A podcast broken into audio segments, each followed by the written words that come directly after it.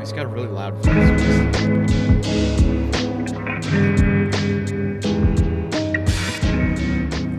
All right, hello and welcome to episode three of Breathing Room. Um, I'm your host, Rob Lavati, and I'm joined today by Abby the Spoon Lady and the Tater Boys. Really Hey, excited. Uh, thanks for joining me today, y'all. Um, local legends of Asheville here today in the studio. Oh goodness, What do you call me? I called you a legend. A tater boy. Oh, t- imitator.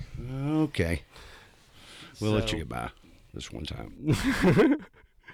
Um, so I'm coming to you today from the Asheville Play Studios in Asheville, North Carolina. A big shout out to them as well as Matt Dunn with AV Live for producing and making this whole stream possible today. Yeah. Um, for anyone who's joining us for the first time, this show is called The Breathing Room. Um, this is our third episode. I started this show um, just a couple weeks ago here. We had an episode with the local band Chill Tonic. Love those Um, guys. Shout out to Taso, Dempsey, and Michael there. Um, and then episode one was with Nate Robinson, who goes by the stage name Mad Robinson, and Kat Dolan, who's a poet from Boone and a local um, entrepreneur up there. Um, so, really, the intent of this show is to take some space for ourselves and kind of settle into the room, settle into each other here, and just talk about some of the things that have been going on in your lives, some of the things that are maybe backstories behind the music that people may not quite know goes into the full picture of being a busker and playing in a band and just being an artist in general. Um, so, just a quick plug on myself here. Um, again, my name is Rob Lavati. Um, the show is called The Breathing Room. You could check us out on Instagram at, at Breathing Room Show. Um, and today I want to give a shameless plug before we get started on meditation. Um, it's something that I've done on and off over the past three or four years, and I've been in a pretty good stride lately where I've been doing it every day for 10 minutes a day. And it's something that has brought me a lot of peace and I think understanding when things seem to get really intense, you know? So, um, with that, let's let's take 10 seconds here to all just take take some breathing room. Let's take a moment of silence. You can close your eyes if you want. You don't have to. And we'll just get settled in and then uh, get ready to kick off the show.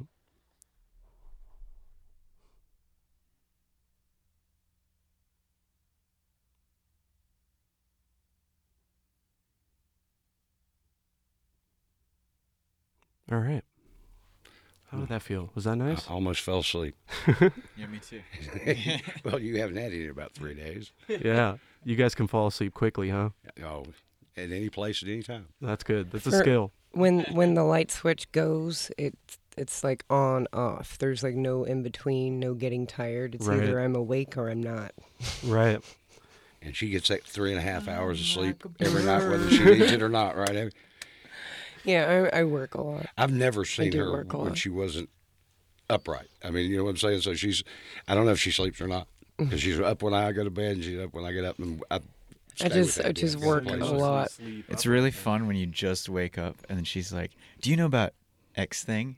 And then I'll be like, "No." Yeah, and Destiny's then there's just an takes 'em while. info dump Oh yeah, of 'cause I, every every little detail to said subject I'll wake in up. like a three oh, minute okay. span. I'll wake up That's at like nice breakfast. four or five in the morning because the the house is quiet, right? And Right. so It's not then quiet the can rest of the time? No. So then I can work a little bit and I can get some stuff done. And then so by the time they wake up, I'm like, hey, da da da, this advertising, da da da, this is tickets, da da da da da, You've already email, been blah up. blah blah. You've already been up for Yeah. three, four hours Four at that cups point. of coffee later. Right. Yeah, I'm al- I'm already good to go, ready on stage too, before they're even up. We got to wake up earlier, I guess. I don't know. Oh, man. So, do you think you guys could, uh, real quick, each of you introduce yourselves? Um, just give us a quick overview about your role in the band and uh, maybe how long you've been playing your instrument and what brought you to Asheville. You start Coin with toss. me. Coin toss. Oh, I don't want to start. All right. Well, I'll start. I'm the spoon. That spoon means I'm going to have lady. to follow Abby. yes, God. Tough We act already to follow. do that. I'm the s- I'm the spoon lady, and I do spoony stuff. I I play the spoons, and I am a rhythmical genius. Don't. I play the spoons and I tell stories and stuff. and hmm, and I came to Asheville. I was riding trains and traveling and stuff like that, and I had spent some time in Nashville, and uh, tourism kind of took over Nashville. Right. And and eventually I ended up floating this way because I had been in and out of Asheville for a while, but um, it seemed like a good place to go. I had a lot of friends here; they were already settled. Um, Asheville's full of a lot of ex-travelers, so that kind of makes it nice. right. Yeah, my story's a um, it's a little different. Um, I've been playing bass for uh, my name's Tub Martin. They, they call me Tub now. I'll explain why in a few seconds. But uh, last year in February, I got stung. Um, a hive of bees fell on me while I was working and uh, almost killed me. Was 113 stings that they know Oh of. Oh my gosh. And so um, uh, I couldn't work. I was uh, my body had shut down, and I called a very good friend of mine because I really didn't have a whole lot of resources. And Right. um, he said, well, "Why don't you go to Asheville, man? You go up there and play guitar on the street." I said, "Where am I going to stay?" He said, "Well, you can stay in the street too." I said, "Well, uh, let me think about it." And uh, three days later, after the landlord kicked me out, uh, I thought Asheville, Yeah. Uh, you know, street music, right? And that's what I did. I grabbed my guitar and landed in Asheville. I'm, by the grace of God, I met Abby on the second day I was here wow. and um she had asked me if um, I would had ever played tub bass, and I actually had played tub bass um, in a, sh- a couple of shows many many years ago, and so she said, "Come on, let's go to the hardware store." And we built one. I've been playing tub with her ever since, and uh, it's an amazing turnaround for the old tub. I'll tell you that. right.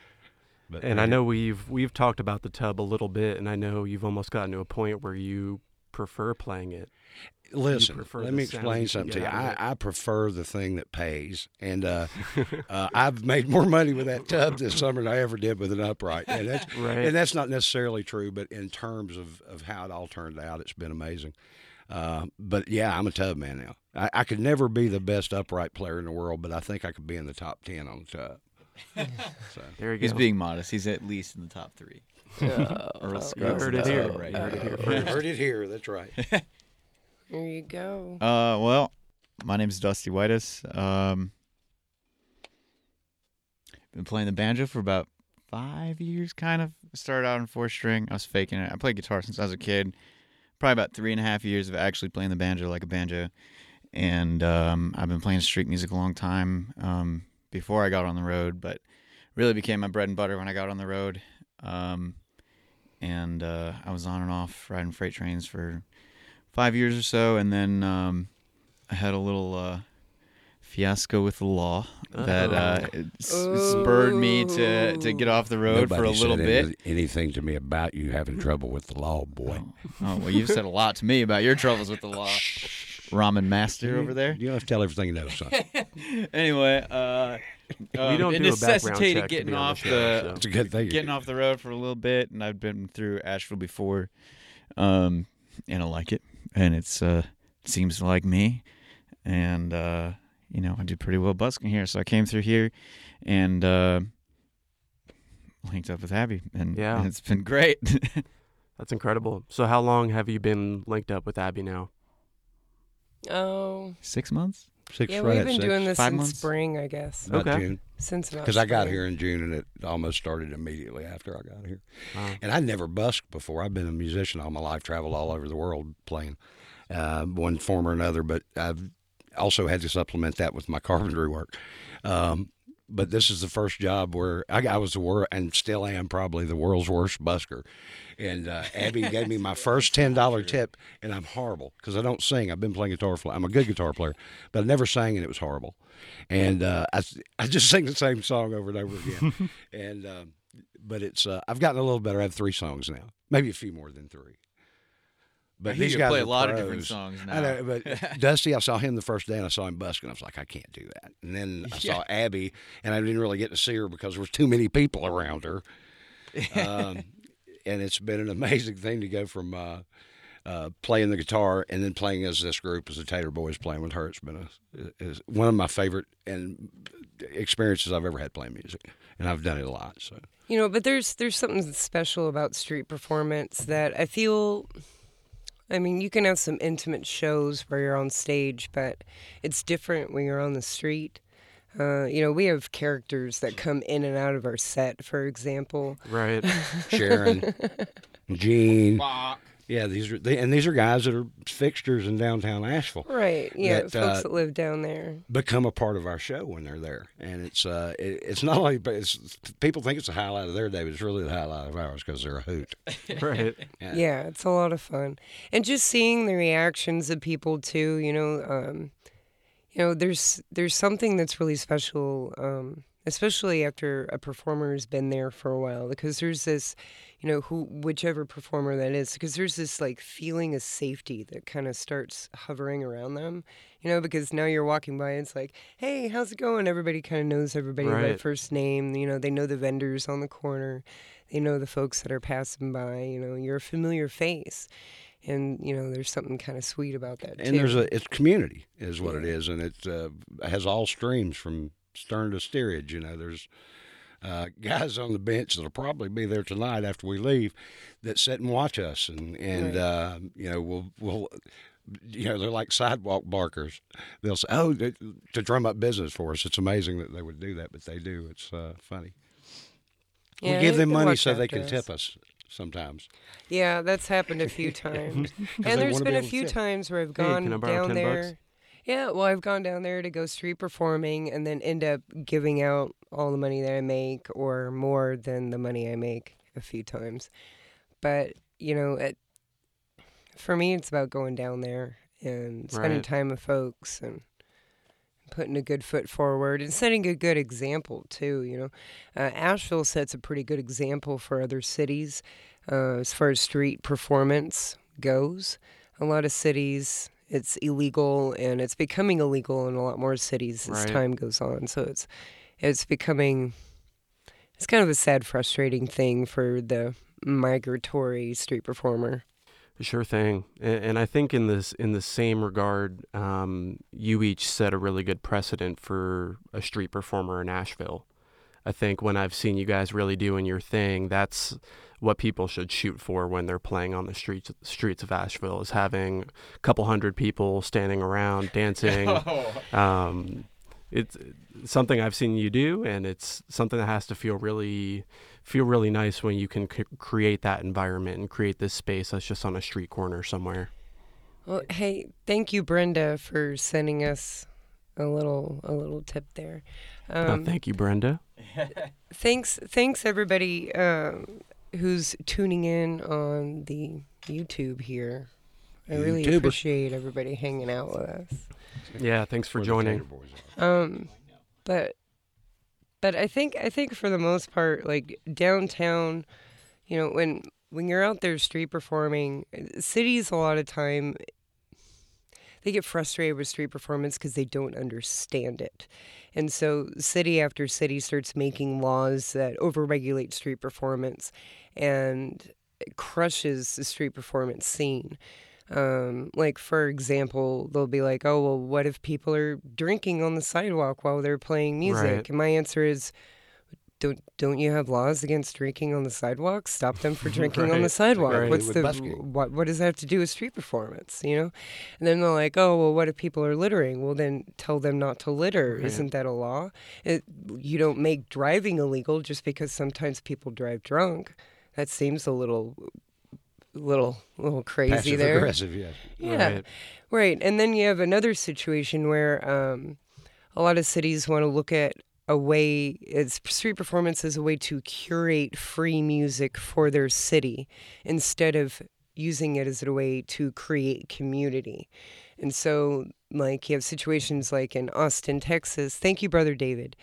Um, you have situations like, like Austin, Texas, where they are literally scheduling people to be in in public space um, you know at that point you're not you're not busking you're being booked in public space Right. you know you're not busking anymore you know and so that's another form of overregulation at that point you only really win when it's about community when it's about getting other people out there to share those experiences and pass things on and and that's how you get that ever flowing street performance scene so Everything in else your is opinion, booking. has Asheville gotten it right? Right now, they've got it right except for a few things. Uh, we still have a 1920s infrastructure. And while we have more and more feet coming onto the sidewalk, for some reason our sidewalks aren't growing. Right.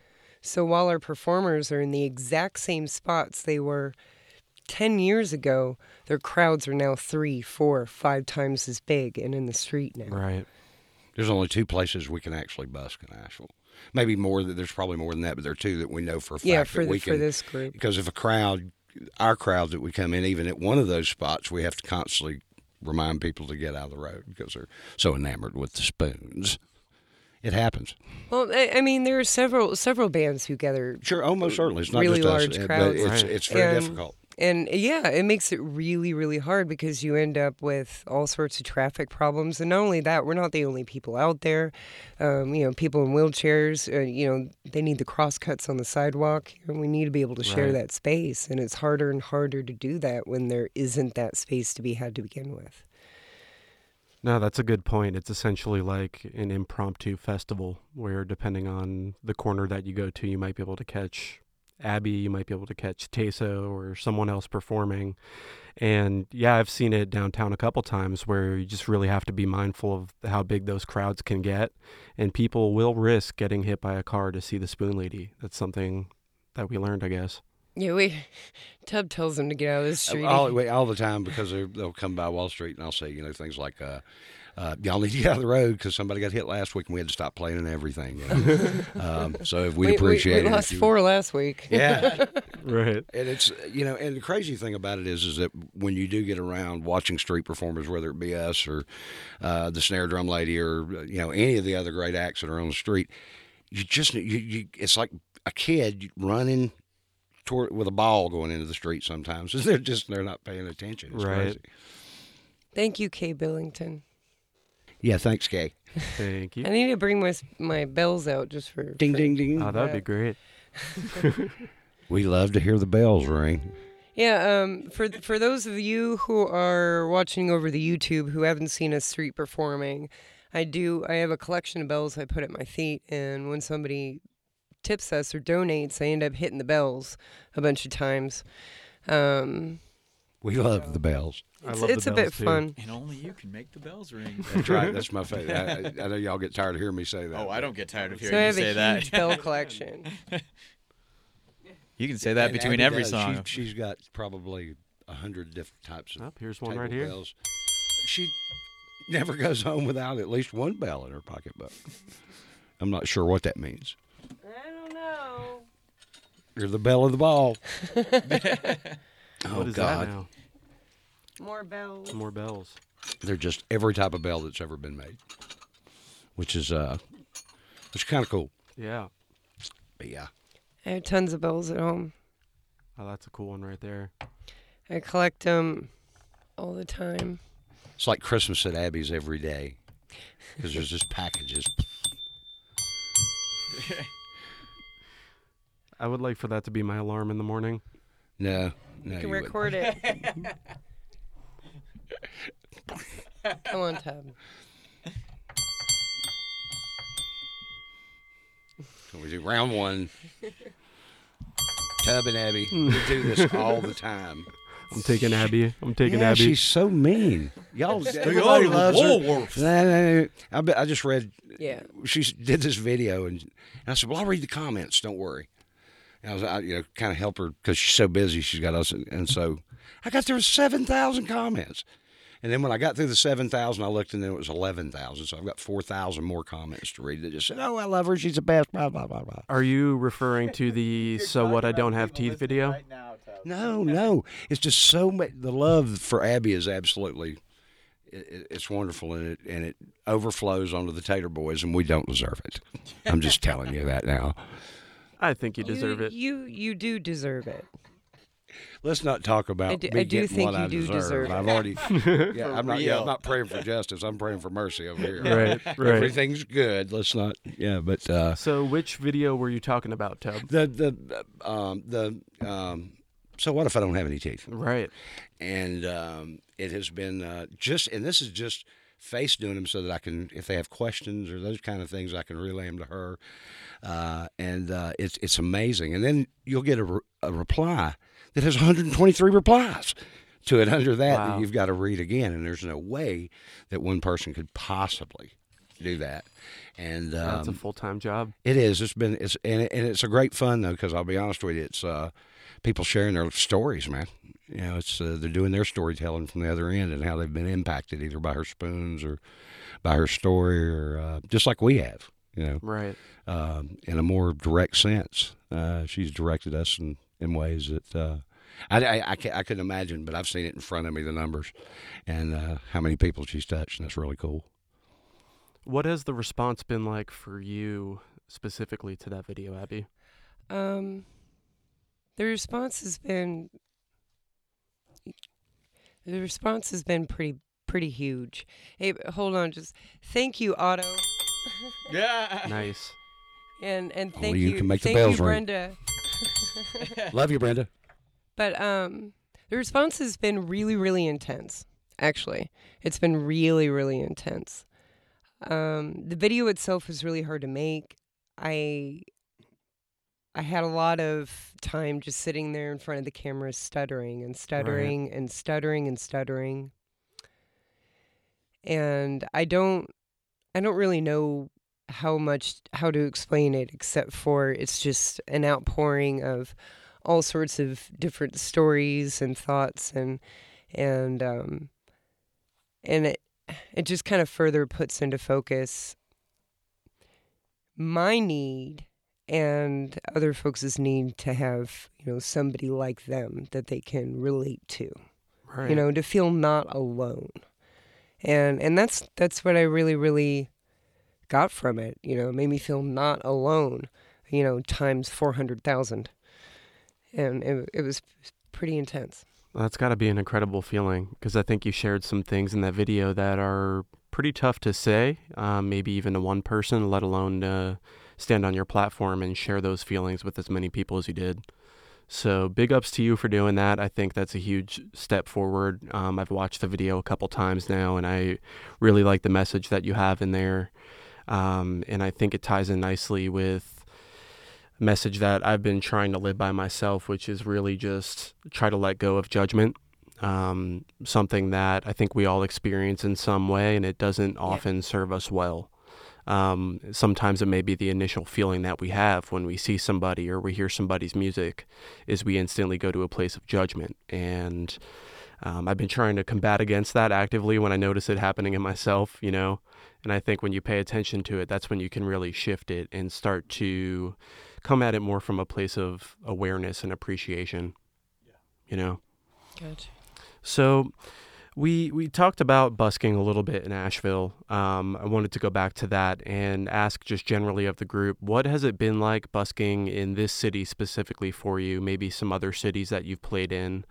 Um, what has this particular busking scene done for you?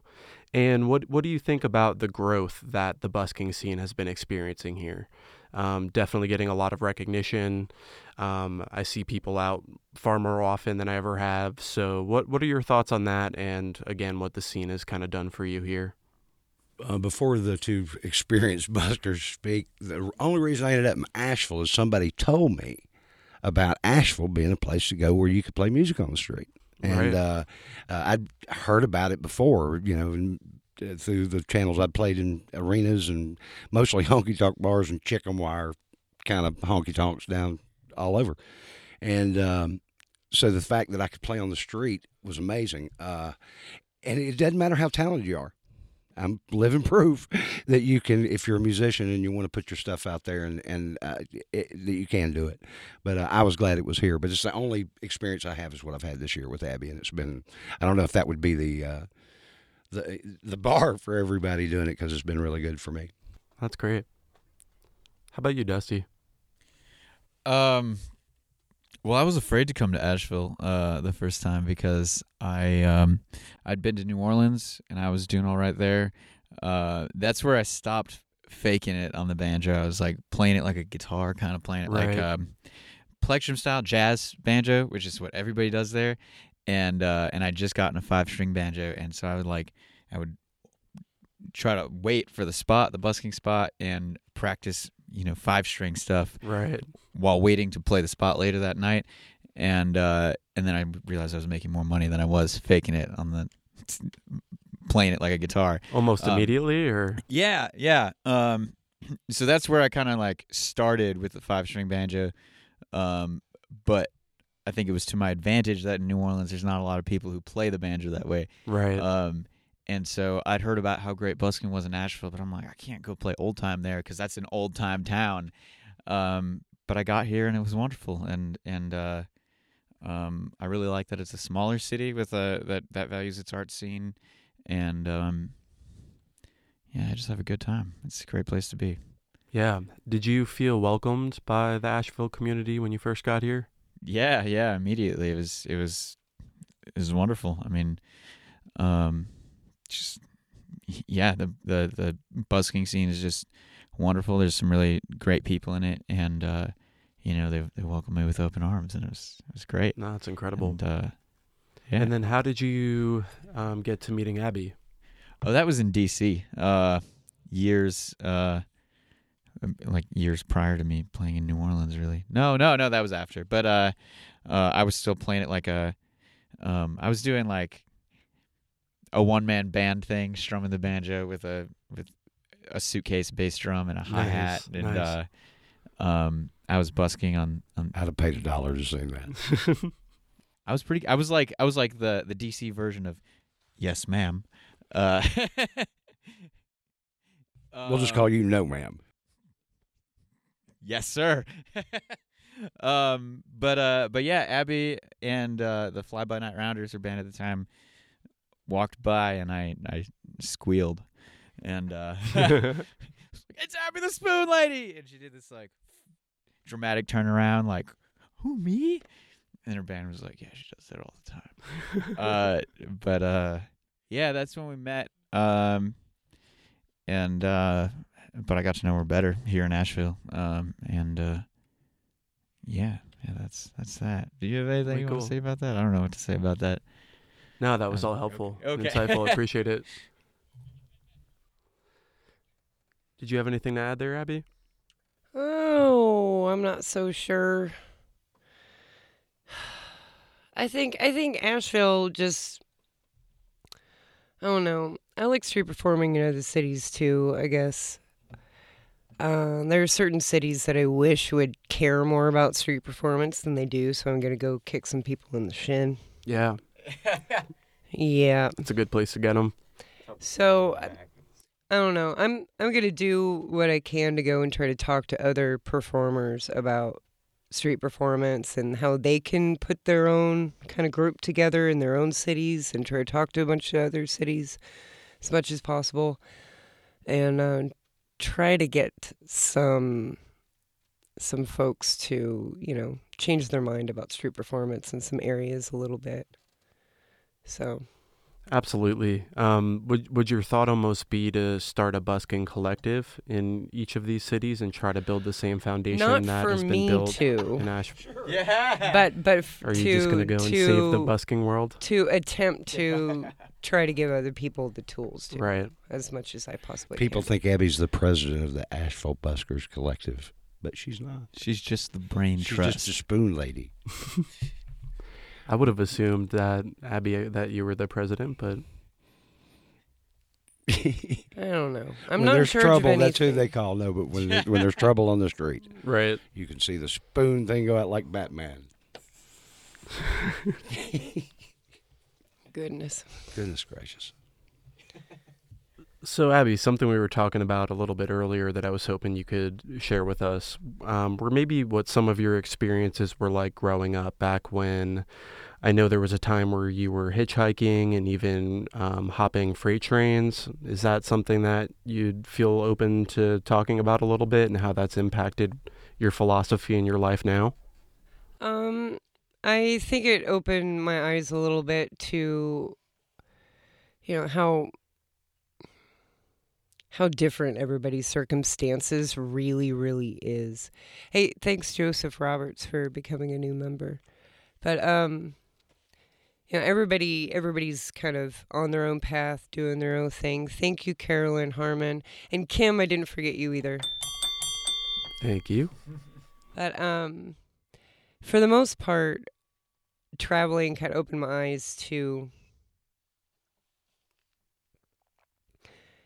America. Just looks really different from the sidewalk up. I mean, to it, it's like immensely different. Right. You know, and and you know, you watch a lot of news and things like that, and the news generalistically talks about homeless people as if they are less than us. They're Absolutely. the other. And nobody is really digging deep as to like why the things why things are the way they are. They're just kind of kicking the dust on the superficial and calling it dirty. Right.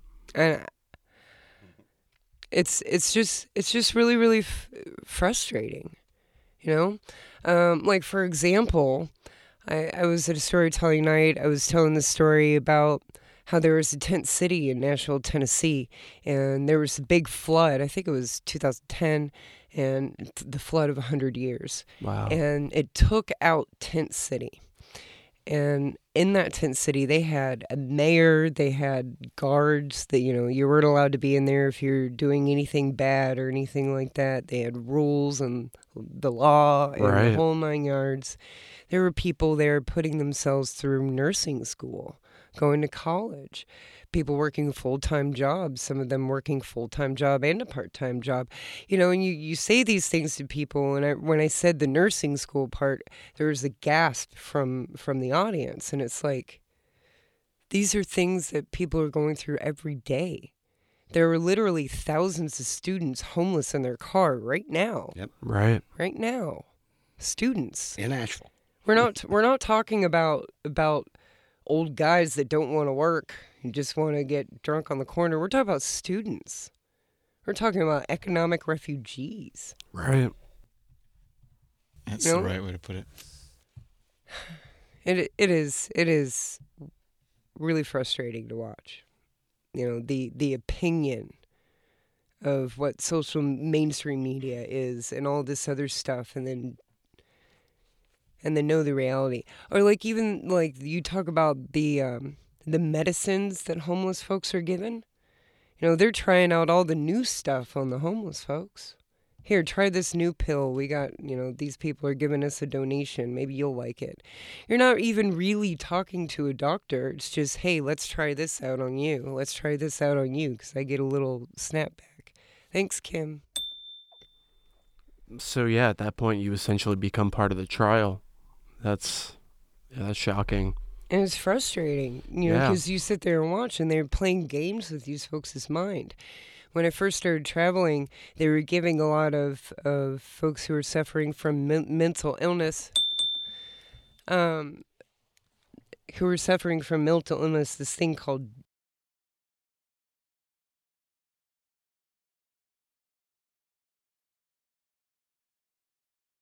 and and like a depressant on top of that. So they'd be running up and down, then they'd be taking and falling asleep, and running up and down, then falling asleep. And it's you know it's medical world trying out new stuff on the homeless population. It's scary.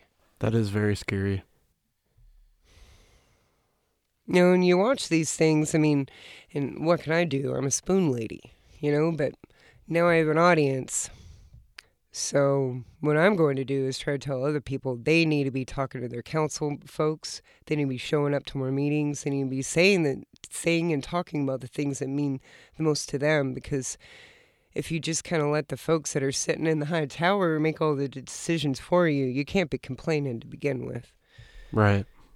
You got to go and show up and say you don't like it when your good neighbor, and I mean your good neighbor, whether or not he's got a house or whether or not he's sleeping in an alleyway next to you, is on a whole bunch of pills that he shouldn't be on because a whole bunch of people want to get rich for no reason. Yeah, I feel You need to be able to say your something about your frustration neighbor. and agree with you that it's something that needs to be voiced. Um, what are some other things that you feel that we can do to help directly, Abby? What are some ways that we can get involved? Are there any organizations that you're familiar with or have worked with in Asheville or elsewhere? Um, just kind of curious what what some things are we can do to get involved in that space there. Um. First, first off, um, every every government, city government, is going to have lists of of the public meetings that you can attend. You know, so my first suggestion is, you know, maybe even put it on your calendar or your phone to remind you once a week to just take a look at those agendas, just in case there's something that pertains to you that you care about. Right. And if perhaps, you know, perhaps you're free at that time and you can go and stand and say your piece. That's step one, is actually finding out what's going on and what's changing in your area. Um, another thing is you have to take a look around too, and take a look around at the things that you love about where you're at. And you have to make sure you take the steps to keep those things that you love where you're at. Right. And You know, protect if- them. Right. So, like, if you like little art galleries, buy your Christmas presents at a little art gallery and make sure that money stays there. You know, right now in, in Nashville, Tennessee, you got to go three, four, five blocks away from the drag in Nashville to find anything that's not made in China. Right. You know, I I would be so sad if that happened to Asheville. And you know, and those kind of things, having healthy art scenes, having uh, you know a, a a city where people are showing up to meetings, having a city where people are conscious of where their money is going, having a city where people are able to stop and say hi to their neighbors, no matter where their house is Right. is really, really important. You know, it's about creating that community, which again goes back to street performance. Why I love street performance so much. Doesn't matter how old you are, doesn't matter how young you are, doesn't matter whether you're showing up in your Mercedes or whether or not you're crawling out of the bush. It's okay. You go make some money, you go and play your music, you go and share your art form with anybody. And, you know, maybe the next guy up the street's going to think it's cool and you're going to make your new friend. Yeah. That's a great way to put it, and I could uh, definitely almost feel that experience. What are some of the maybe unspoken rules or laws of busking in Asheville that most people wouldn't know go on behind the scenes? Is there anything that comes to mind? Um, Well, there's a two-hour limit for two-hour limit for all the um, Okay. uh, busking spots, and so and there, since there is no reg- we regulate ourselves, Mm-hmm. uh, which means it's real funny. It's some sort of uh, anomaly of the universe that no matter when you walk up to a busker, he just started. Um, which is okay. That depends you, on the you, you do regulate, Right. and, and you regulate yourself. Uh, that's one thing. Is we do two-hour blocks. Um, we try not to stand on top of each other. There's a what's the distance? Forty feet. 40 feet between each busker. Okay. that's but if you stick your foot out, you know you can encroach on that last half a foot. I'm not touching you. I'm not That's a touching bad you. joke. Don't do that if you're planning to busk. Don't be that person. Please. goodness, goodness. Yeah. You know, the the thing is, you know, one thing that I hope the folks get out of like watching us play is is having a good time. I mean, down, you know, all the other stuff aside, we're there to have a good time Absolutely. and play some music, share some stuff. We're there to Music on the good street level, you you get to experience like you can't do on a stage, uh, where they're three feet away from you. Uh, at times, they're. What I love is when we're playing and they want to have a conversation.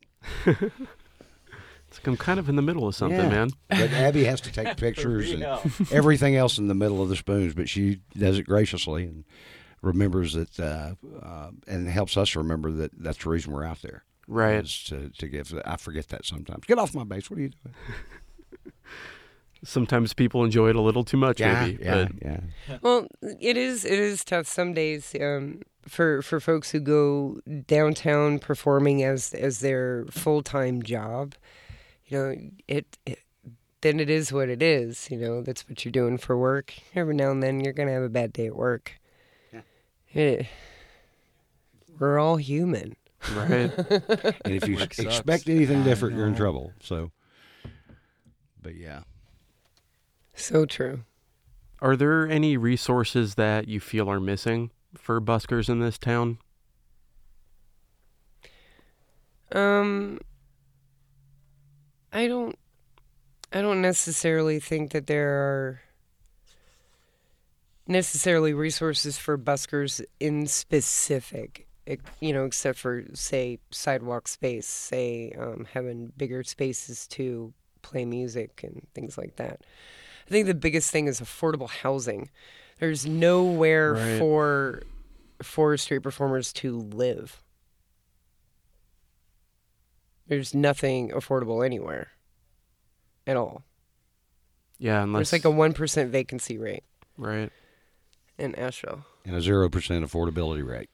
Yeah, it's. Uh, I lived in a doorway the first month I was here because there was no place. I've, I'm out there busking, and if it hadn't been for Abby swooping me up, I, that's where I would still be maybe because even I'm, I'm not even so sure working as much as we have where I would have been able to. I, I still couldn't afford to have gotten a place. So Yeah. um, yeah, so uh, my options are, you know, which doorway today. What what was that experience like for you the first month of being here? Was it scary? it Um, was pretty. Yeah, I, I'm I'm not a young man, um, and uh, never expected to find myself on the sidewalk. It was very scary. The one thing that kept it from being so scary were the, the guys that were with me, sharing the doorway. right. They had already been there a while, and they knew. And you know, uh, uh, I was very lucky. Uh, I don't know if I was lucky or not. Had some people that helped me, you know, looked after my stuff while I was working, you know, busking during the day. Um, it's really neat the community that's out there. Uh, but uh, yeah, I, I'm really glad I'm not doing it. Right. But I'm also very glad that I got the experience of being able to do it, of of, of having to do it. Um, and knowing you can do it. yeah, well, it, you know, it's, at that point, uh, you're either going to do it or you're not. But I didn't have a choice. Right. You know, um, it, it's uh, I, I never expected to be in that position ever, and uh, it changed the way that I look at people today. There's no doubt about it. Sure. Um, sure but thing. it's uh, yeah, the Asheville, it, and there's a lot of resources in Asheville. You can eat there if you're homeless, if you're willing to take a walk or bus ride. right. Uh, a lot of good folks handing out watermelon. The watermelon lady, Jan, I don't even know Jan's last name. I wish I did. Um, I've known of Abby stealths around downtown, occasionally stuffing money in people's shoes and leaving jackets and you know and and to be honest with you all the other stuff's great the meetings and all that stuff but i'd really i think that if uh you know uh, you can go downtown and and just you know treat somebody like they're human for about five minutes is about as good as a you know a, a five dollar bill Yeah, I'm, I'm really glad you, you brought it back to that because I wanted to Yep. make that point as well. Is, is just even if you can't help people with material resources, just acknowledging them and looking at them as a person is unfortunately, uh, you know, not necessarily a common experience when you're out on the streets, and uh, it can mean a lot. And and you know, develop it like you were talking about earlier, just being aware of your thoughts, um, so that you can modify them. Like it, you can you can cultivate that empathy, and that's um, I think that's really important. Yeah, that's got to be hard when you're already in a tough living situation, and then on top of that, you're getting judged by um, some or most of the people that walk past you. That can't be a good feeling. and I- you know I, the crazy thing about it is, is, is there are some mental health issues on uh, that, and those people just really don't. You know, those need more love than, the, than and they're the hardest to love. Sure. Um, uh, but we make a point. Um, it's not so much we make a point; they come running when we're in town. We get a we get a wide variety of folks coming to see us because they feel safe around us, and we let them. You know, and the funny thing is, is our crowds have never have made them feel good too, and I think that's very important. That's part of that community is bringing the the tourists to let them know these are, you know, residents here just like anybody else is. You know, showing the love. Um, so Well, that's what I love about watching you guys play is you just have this nostalgic feel to you, and it's hard to feel bad while you guys are playing. well, I'm playing a tub, so yeah, exactly. we can. Where did the name come from? Oh God, we had this idea for what should have been a great name, um, Abby the Spoon Lady and mashed taters. Ooh, We ain't even gravy.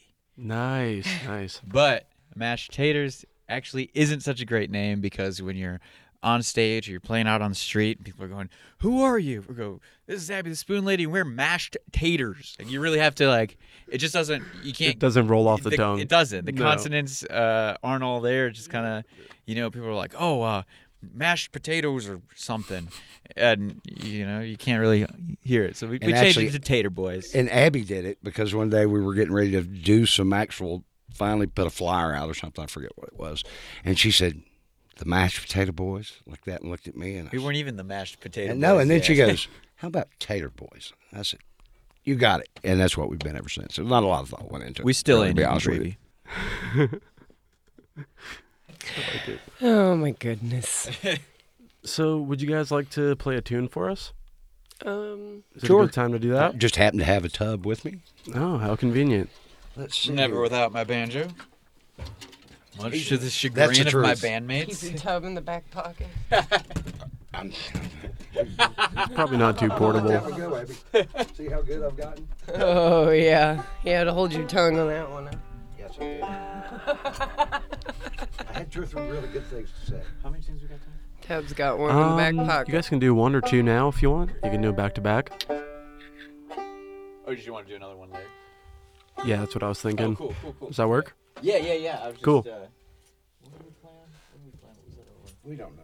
Let's do uh, Crawdad slash Froggy. Shout out again to Matt Dunn with AV Live. Making it happen.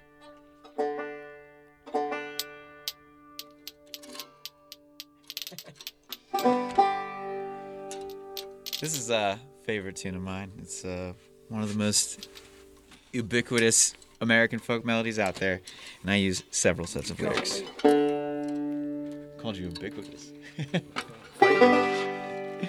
well, you get a line agate, oh honey. You get a line agate, oh baby. You get a line agate, oh we'll go down to Crawdad, oh honey, baby mine. Well, Frog went a courting, he did right, uh-huh. Went a courting, he did right, uh-huh. Frog went a courting, he did right, sword and pistol by his side,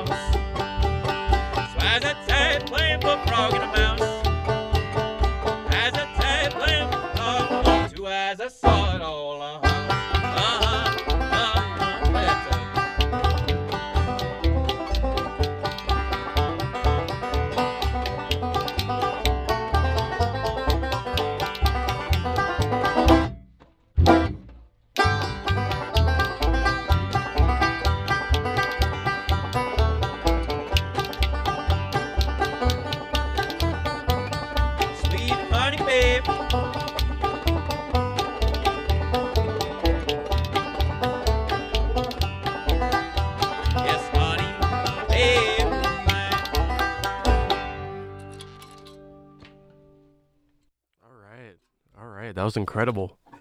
Thank you so much for sharing, guys. What was the name of that tune again? It's called the Crawdad Song or Froggy When Courtin'. Or Mama Don't Allow. Or How Many Biscuits Can You Eat This Morning? this morning. 49 and hammer meat. This morning. Hammer meat? This evening, right now. Where does that tune come from? The melody is Southern American. I think it's African American origin. Origin. The uh, the bulk of the lyrics I use are actually from a piece of political satire from the 1500s in England, um, but kind of Americanized.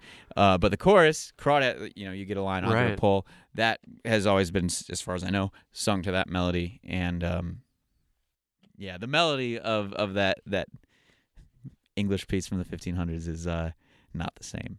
I, I looked it up. And what it's gave really you the idea to pull that in? Um, that, that's um, that's often sung to that tune. in- Okay. In, America, um, it just somehow those tunes or that those that set of lyrics just became adapted to an American melody. At some point, I don't know when, but there's just so many good sets of lyrics to that song, and I tried to pull a little bit from all of them, and I failed because after I after I you know came up with all these this huge arrangement, um, I found all these other great tunes with m- songs with the same melody, and I just couldn't fit them in. Goodness. Goodness. Can't fit them all. Can't fit them all. Can't fit them all. So Abby, in your uh, your most recent video, you give a little bit of an overview of how you started playing the spoons, involving uh, Paula Deen's restaurant, I believe. Oh, yeah. Um, Oh, yeah. I wonder if she's going to send me an email or I not. I think she's going to. I think she will. wow.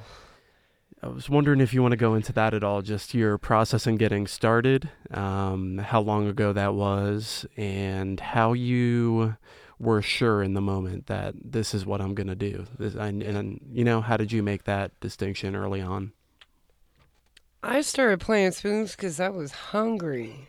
Right? I was hungry.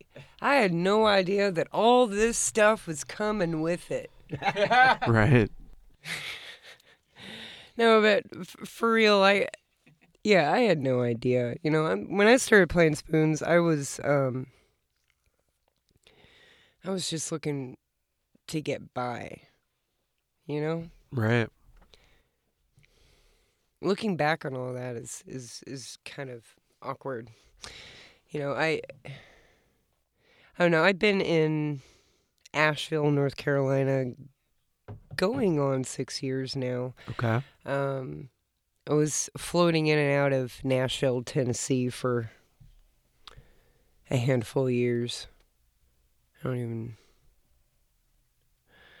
even. A number, some number of It's years. it's all very hazy, you know, because I I was floating in and out. I'd uh, leave town for a little bit, come back to Nashville when I felt broke, you know, and um, you know, because again, it's it's not legal to go street performing everywhere, and and in some cities, it's um, it's you know, you go street performing even though it's not legal. right. you know. Ooh, I'm telling But you. uh, you know, but if Look if, for us on live if I couldn't go- next week. yeah, but if I couldn't go street performing, then that means that I was stuck doing something like flying a cardboard sign or something like that, and I didn't like to have to do those kinds of things, you know. And and I would go and I would wait and in you know for jobs and this and that, and then nobody ever, you don't make anything doing those day labor jobs. right. Not enough to even get you in a hotel room to the next day. Yeah, barely. Right. You can't even get in a hotel room and a meal for a night Right. off of one day's work. So it it's you know, it kind of became a necessity for me to just kind of figure out my own path and become my own my own boss and Right. kind of just figure it out. And and one point my my dad he he said, you know, Abby, I, I think you're unemployable. Oh man. And I was like, Yes, yes, I am. We are. You are You're on the completely correct. page. Yeah, we can quit arguing about this now. We can move on. I'm unemployable This too. is this is the only job I've ever had I'm good at. Right. it's good. Once you recognize that, you can We can move on now. Things just are not better. worry about being employed. Employ Yeah. yourself. Employ yourself. We can move on now. Yeah. Life is good. You know, but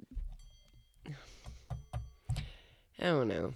Street performance ended up becoming kind of like my second love. You know, I learned to play spoons and then and then with street performance it became this this really really awesome thing, you know, like people watching um kind Yeah. of learning I love the science of it, figuring out what were the things that people reacted to, the funny faces. You know, I like giving people funny Yep. faces. Or like when I brought in the bells, and that was like a whole new petri dish of awesomeness here I could mess with, right? You know, messing with kids with the bells, teasing folks, Yeah. you know, and and it's a lot of fun. And none of it, none of it was on purpose. What, you didn't sit down when you were six and go, you know what's going to happen when I grow up? I want to be a spoon. I'm going to play the spoons. It's gonna be all was gonna be sparkles. star, I'm glad I'm Well, not. see, yours came true. Oh, oh no. when I was growing up, I thought playing You the don't think you're a spoons would be star? nothing but sparkles. don't want to be a rock Sparkles star. I'm a little too close to it for comfort. Yeah. what What has that felt like? Um, traveling around town or even outside of town, being recognized. Oh, by it's people? hilarious. Is that is that something that happens to you routinely? all the time, and and uh, um, and I can see it coming. We we went the other day to uh, there was a, a, a hobby sh- type store, hmm um, and uh, Dusty had gone in to get. Dusty likes to sew, uh, and uh, patch it. I'm serious, he does. Uh, and uh, so Abby was in the bus. She, said, you know, I think I'll just go in here just for a minute. And uh, see, I said, okay, I'm not going in there because I knew what was going to happen. And she walked in, and about three seconds later, she comes back out and says, "They're after me. They're after me." We've every, and I don't think it's ha- not happened at every time we've ever gone out to eat and stuff. And I stay with Abby. We work together almost all the time, every day. And uh, I, I don't know exactly how she does it. She can't get to the bathroom. We go to the restaurant. We go. Uh, there were people spotted her in the uh, middle of the beach in Myrtle Beach at midnight. Abby the Spoon Lady. Uh, and it's just, it's got to be real difficult, you know. And there's some people I think strive for what Abby has, but she's one that truly, and I've heard her say it many times. Boy, I wish it hadn't happened. You know, uh, there's a, it's a double-edged sword because with all that platform that she has now to do these great things with, there's a lot of baggage that comes along with that too. That you, that's Oh, I'm hard. sure. I'm sure. Well, I, I feel like it's a weight. It's it's more of a weight. Like uh, I feel like now I have a responsibility to do something with with with this. with that. Good luck. But it's true. But you've already done something with it. And the beautiful thing is, Abby doesn't see Abby like apparently the other 450,000 subscribers do. right. Right. You know, if we could only see ourselves as others do, but, uh, you know, and it, it's, uh, I've seen old ladies break down and cry meeting Abby like it was, you know, the only thing I can relate to is I had an aunt that met the Pope one time. and, uh, but literally, this lady traveled from Michigan to see us, and We were in Flat Rock. Wow. Um, there were people from Florida that had driven all that way just to see her, and uh, uh, it really puts things in perspective. But it makes us very humble because I mean we just have to be careful because they'll kill us. They don't care about us at all. uh, you be sure you're good to the Abby girl. You have Right. to worry. We're just tater boys. It'll be all right. We ain't even gravy. But she's something special, and um, you know the fact that when I came into Asheville, I had no idea. I was homeless, living on the street when Abby, you know, said, "Do you want to make a tub bass?" And I, I didn't even know who she was. I'd never heard of Abby. And somebody handed me the phone the next day when she came by and said, "You want to go for a ride?" I said, "Yes, I do. Please take me with you." And Oh, uh, so luckily someone filled you in. yeah, well, you know, I hadn't been in Asheville but a day. Right. Everybody kept talking about Abby the Spoon. I was like, and there was a magazine article that just came out, and somebody gave me that, and I read it, and I was like, wow, man, that'd be great if I could just, you know, maybe busk with her a little bit. And next thing I know, we we're busking full time, and uh, she saved my life. There's no, yeah, that's the truth of the matter. Because I'm a pretty smart guy, and I've been working all my life, but I was I'm not built for the sidewalks. Not at 60 years old. And uh, there's a lot of folks that are a lot worse off than I am that are out there. And I knew that I could if I had to, but thank goodness that I don't have to today. And the main only reason is because of Abby. Simple as that. And my fabulous tub playing. Yeah. Yeah, that's that's is That's definitely a part of it. It sounds like you really manifested that one. yeah, yeah. You kind of reached out to the universe and said, "Look, I need something." I no, actually, I. See, here's the thing. I think people sometimes forget. I didn't reach out for anything. I, I, I was so, I was to the point. I just had to stop long enough for somebody to approach me with it. Right. I, till my resources were gone, I was going to do what I do. hmm Mine were gone. There was nothing left, and that's when I think you have to let go of all the preconceived notions and all the stuff that you thought all your life about what you needed to do to take care of yourself. Yeah. Um, and I just let it go, and uh, slept on the sidewalk for a couple of days over. Yeah, and uh, but I met Dusty on the street, and uh, funny thing is, is I'm I'm I hating it, right? Dusty loves it. I'm not saying that he lives on the street. I'm not telling Dusty's story, but he's made it a lot easier for me because all of a sudden I'm I made the decision to make a decision that that's the way I want to live. I didn't know you could do that. Oh, you're homeless? Yeah, but I decided to do it. Me and well, me and the mortgage company. And Right. Right. so, uh, but it's it, it's a wonderful thing. We we we went on a trip and and and we camped out and uh, uh, I mean we did urban camping, man. We we uh, yeah, I, we had a blast. It was a great experience, but I, it'll be something something I'll never forget. You know, and uh, it's, it comes strictly from the worst day of my life. Brought me to Asheville. So I, I have to keep that in perspective when things are going on and they don't seem to be, you know, fitting right in. We talk about it all the time. I say, "Oh, my diamonds are so heavy." Right. You know, my life is pretty good, guys. if you if you want to do a live, check go downtown for about ten minutes and walk around. Yeah. And so, um, um, but yeah, it's been a wonderful experience. So you said your the worst day you've had in your life is what brought you to Asheville. yeah, Is that well, something you one think of about them- often? Uh, got stung by 130, almost died. Right. You know, um, and at that point, couldn't work anymore. And that's all I'd ever done. Mm-hmm. So um, it's amazing. We're getting ready. I'm getting a tattoo made with a swarm of bees on my arms. They're That's gotta be terrifying. I mean, when I met Abby, I was covered and just pelted with bee stings. And uh, that's taken care of itself while I've been here too physically. But I, I was my kidney shut down. It was it was bad. Oh man. Next time you see him, he's gonna look like one of those people who can just like it's covered in bees, but they, they don't sting them. Except it's just gonna be a tattoo. Well, here's the bad thing is that Bodysuit. There's no place in Bodysuit. Asheville you can't go that's not uphill. yeah. And uh, I don't know how good the cameras are, but I'm not a little fella. All right, my legs are about this long. I weigh 250 pounds. Everything's uphill. And they go, let's take a walk. And I'll go, "Oh, please God, not a walk. not a walk. And of course, Dusty, he's like a pedicab dude from Minnesota. Rode a bo- bicycle from Washington D.C. to Oh, it here. got rough once I hit Marion. And they go, well, you want to go for a walk? And I go, it got no. really rough once I hit Marion. But he does, you know. And, and so, but the good thing is I've lost some weight. We've, we're getting exercise. It's all great. You're getting your steps in. Yeah, boy. But it's uh and we spend a lot of time together and we've not killed each other yet. It's been really kind of amazing. Not yet. Not yet it's coming. It's That's why we're a three piece instead of a five piece now. That's what yeah, we- I'm kidding. Don't say anything about that. Dusty's hair is too nice. That's right. he has the best hair. Oh, thank you. You have great hair too. I'm too. just pointing when you, that when out. you like have your hair down. You I'm have like, the best wow, hair. she has great hair. You have the best hair. Though. I appreciate that. I grew it myself. I have the best hair, I think. You got the best face hair. yeah. I'm not getting into this conversation. I'm gonna leave. There you go. Just about it one time. You're distinguished. That's me. Goodness. Distinguished. Okay. I've been extinguished before.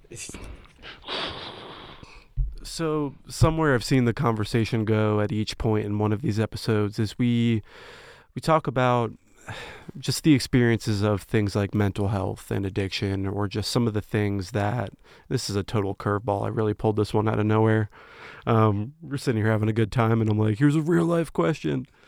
Um, so just curious if you could share at all maybe some of your experiences with mental health um, opportunities and addiction in your own life, either from your own personal experiences or from growing up. Um, something I haven't gotten too deep into is just the experience of growing up where in a, in a household where there were um, was an alcoholic. That's something that definitely impacted my life and impacted uh, me not drinking until I was 21. Um, just really kind of stayed away from that lifestyle for a while, and it's something that I'm always mindful of now, knowing that that's in my family, right? Um, do you guys have any experiences like that, or anything that's helped like dramatically shift your perspective on certain things when it comes to mental health or substance?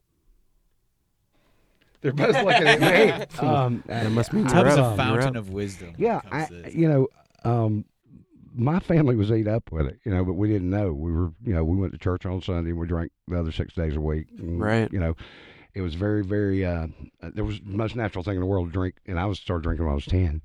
Uh, but I've been sober now to be. If I make it until March of this year coming up, I'll have 29 years without a drink. Uh, I'm no good at it. Um, I tell people all the time I'm allergic to alcohol. I break out in handcuffs when I drink, and uh, Yep. that's what happens. I, I'm Yeah. no good at it, and uh, uh, there would be periods of time. So I've got a lot of distance between me and my last drink, um, and I don't want to go into a whole lot about it except to tell you that. Um, I live my life in such a way today to where I, I don't want to put myself in a position to where I would have to take a drink or where I would make myself think that it would be a good idea. And being homeless on the street uh, and not drinking was a good thing for me. Right. Um, and a good friend of mine said, I've been homeless drunk. I've been homeless sober. I'll take homeless sober any day. And so, um, uh, for me, one of the reasons I like this band, and I'm not going to tell anybody else's story or anything else, uh, is the fact that it's not an issue here, I, which is not, it's not an issue for me anymore. Your drinking doesn't bother me. My drinking bothers me. Right. Um, but being in a situation where that is not a, a factor, because I've played a lot of bands in my life, and it's always been a factor. Right. It normally Um, is. And usually it's right when we get to a pinnacle point where we're about to make something happen and somebody gets drunk or, you know, uh, ODs or something happens. And, and uh that's always the catalyst is a substance. But it's mental health. It's, it's the very base of it. Right.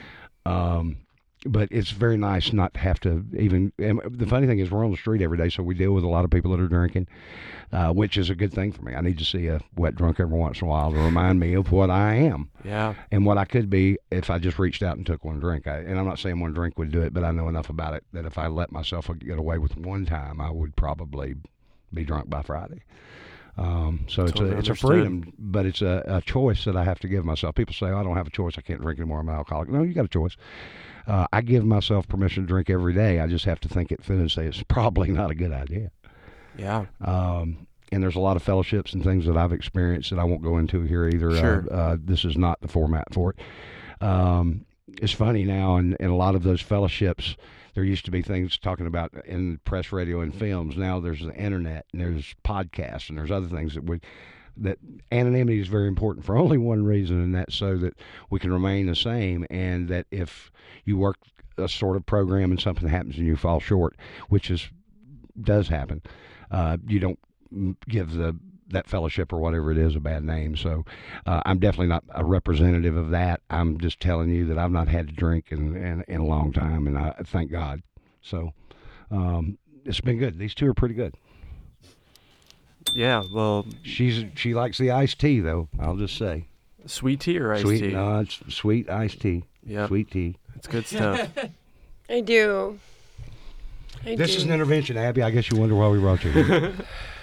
Lipton's is. I'll go first with my letter. There you go. Right. I love you, Abby. You're okay. No, Abby, when you do it. drink sweet tea, yes, I watch a lot of intervention. I'm kind of ashamed about it, but Well, I, I really, really think that we've got a lot of cool stuff going on for us in the future here. We have um, a lot of stuff booked up in the spring. We're going to be posting some show dates here coming up the next couple couple of weeks or so. very cool. Um, and we we list our stuff uh, on Facebook, Bands in Town, Songkick. Um, you can find Google search pretty easy. Um, I am packing up my trailer here in Asheville. I'm going to be living full time in the school bus pretty quick, and that's going to be fun. It's a great bus.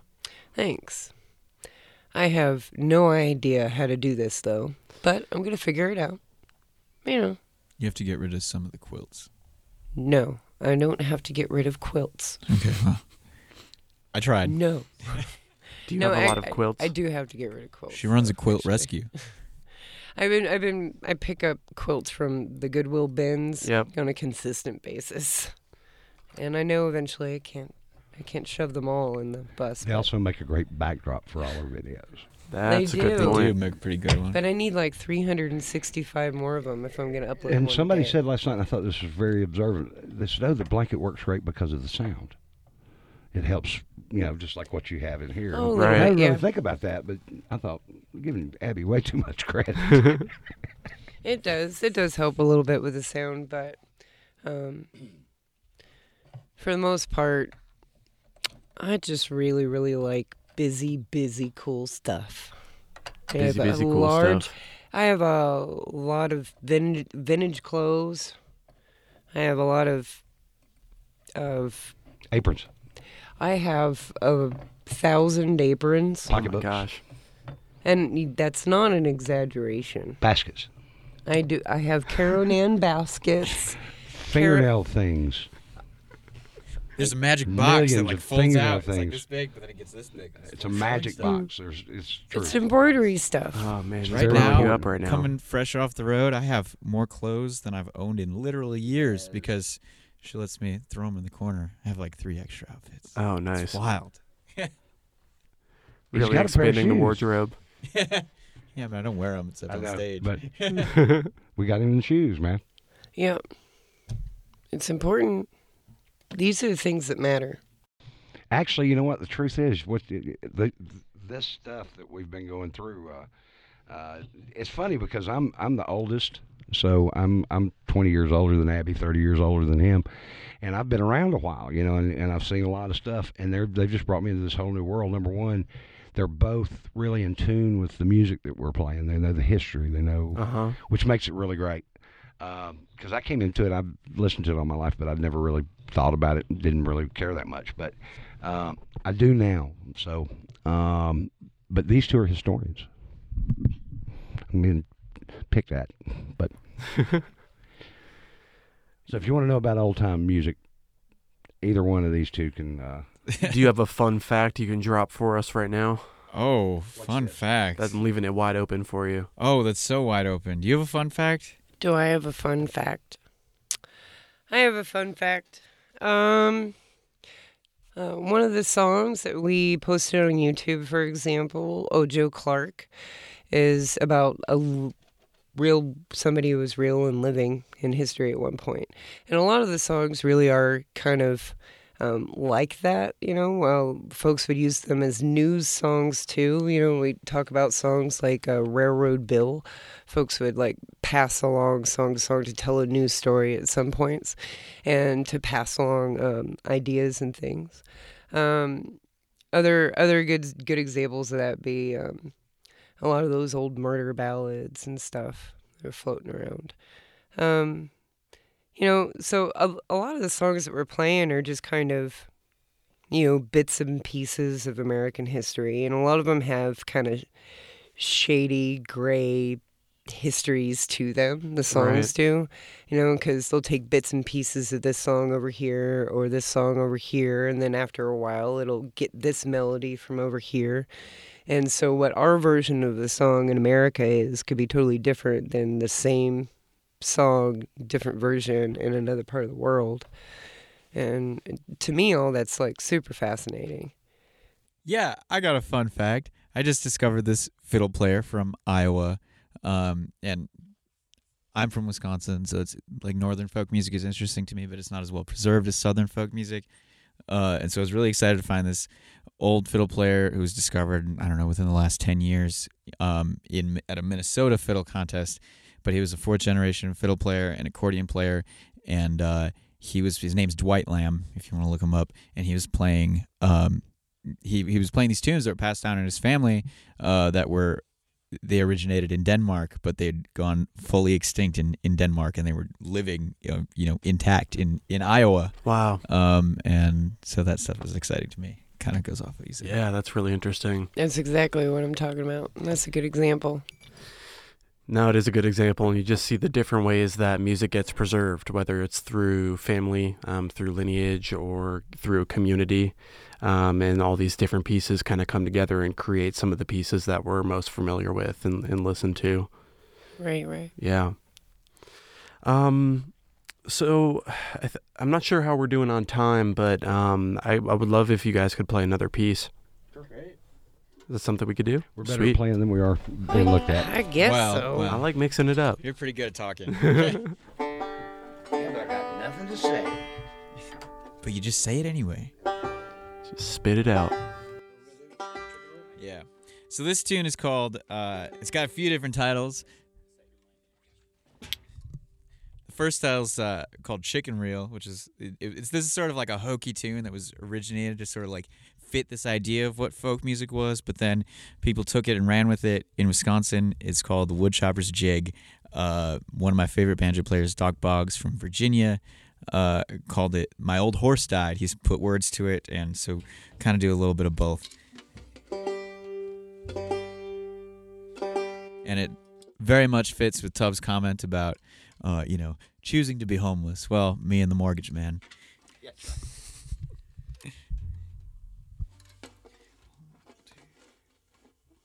Can't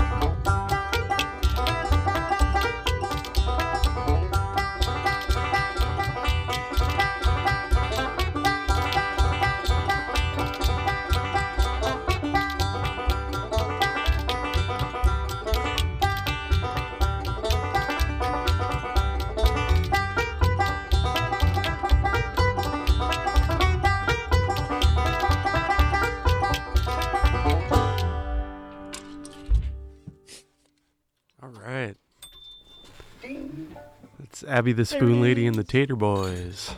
Crushing it. That was great, guys. Thanks so much. Really like the uh, roll that you had at the end there. Oh, That was nice. that was really smooth. Thanks a You got a lot. roll? Nobody told me. Nobody's giving me a roll.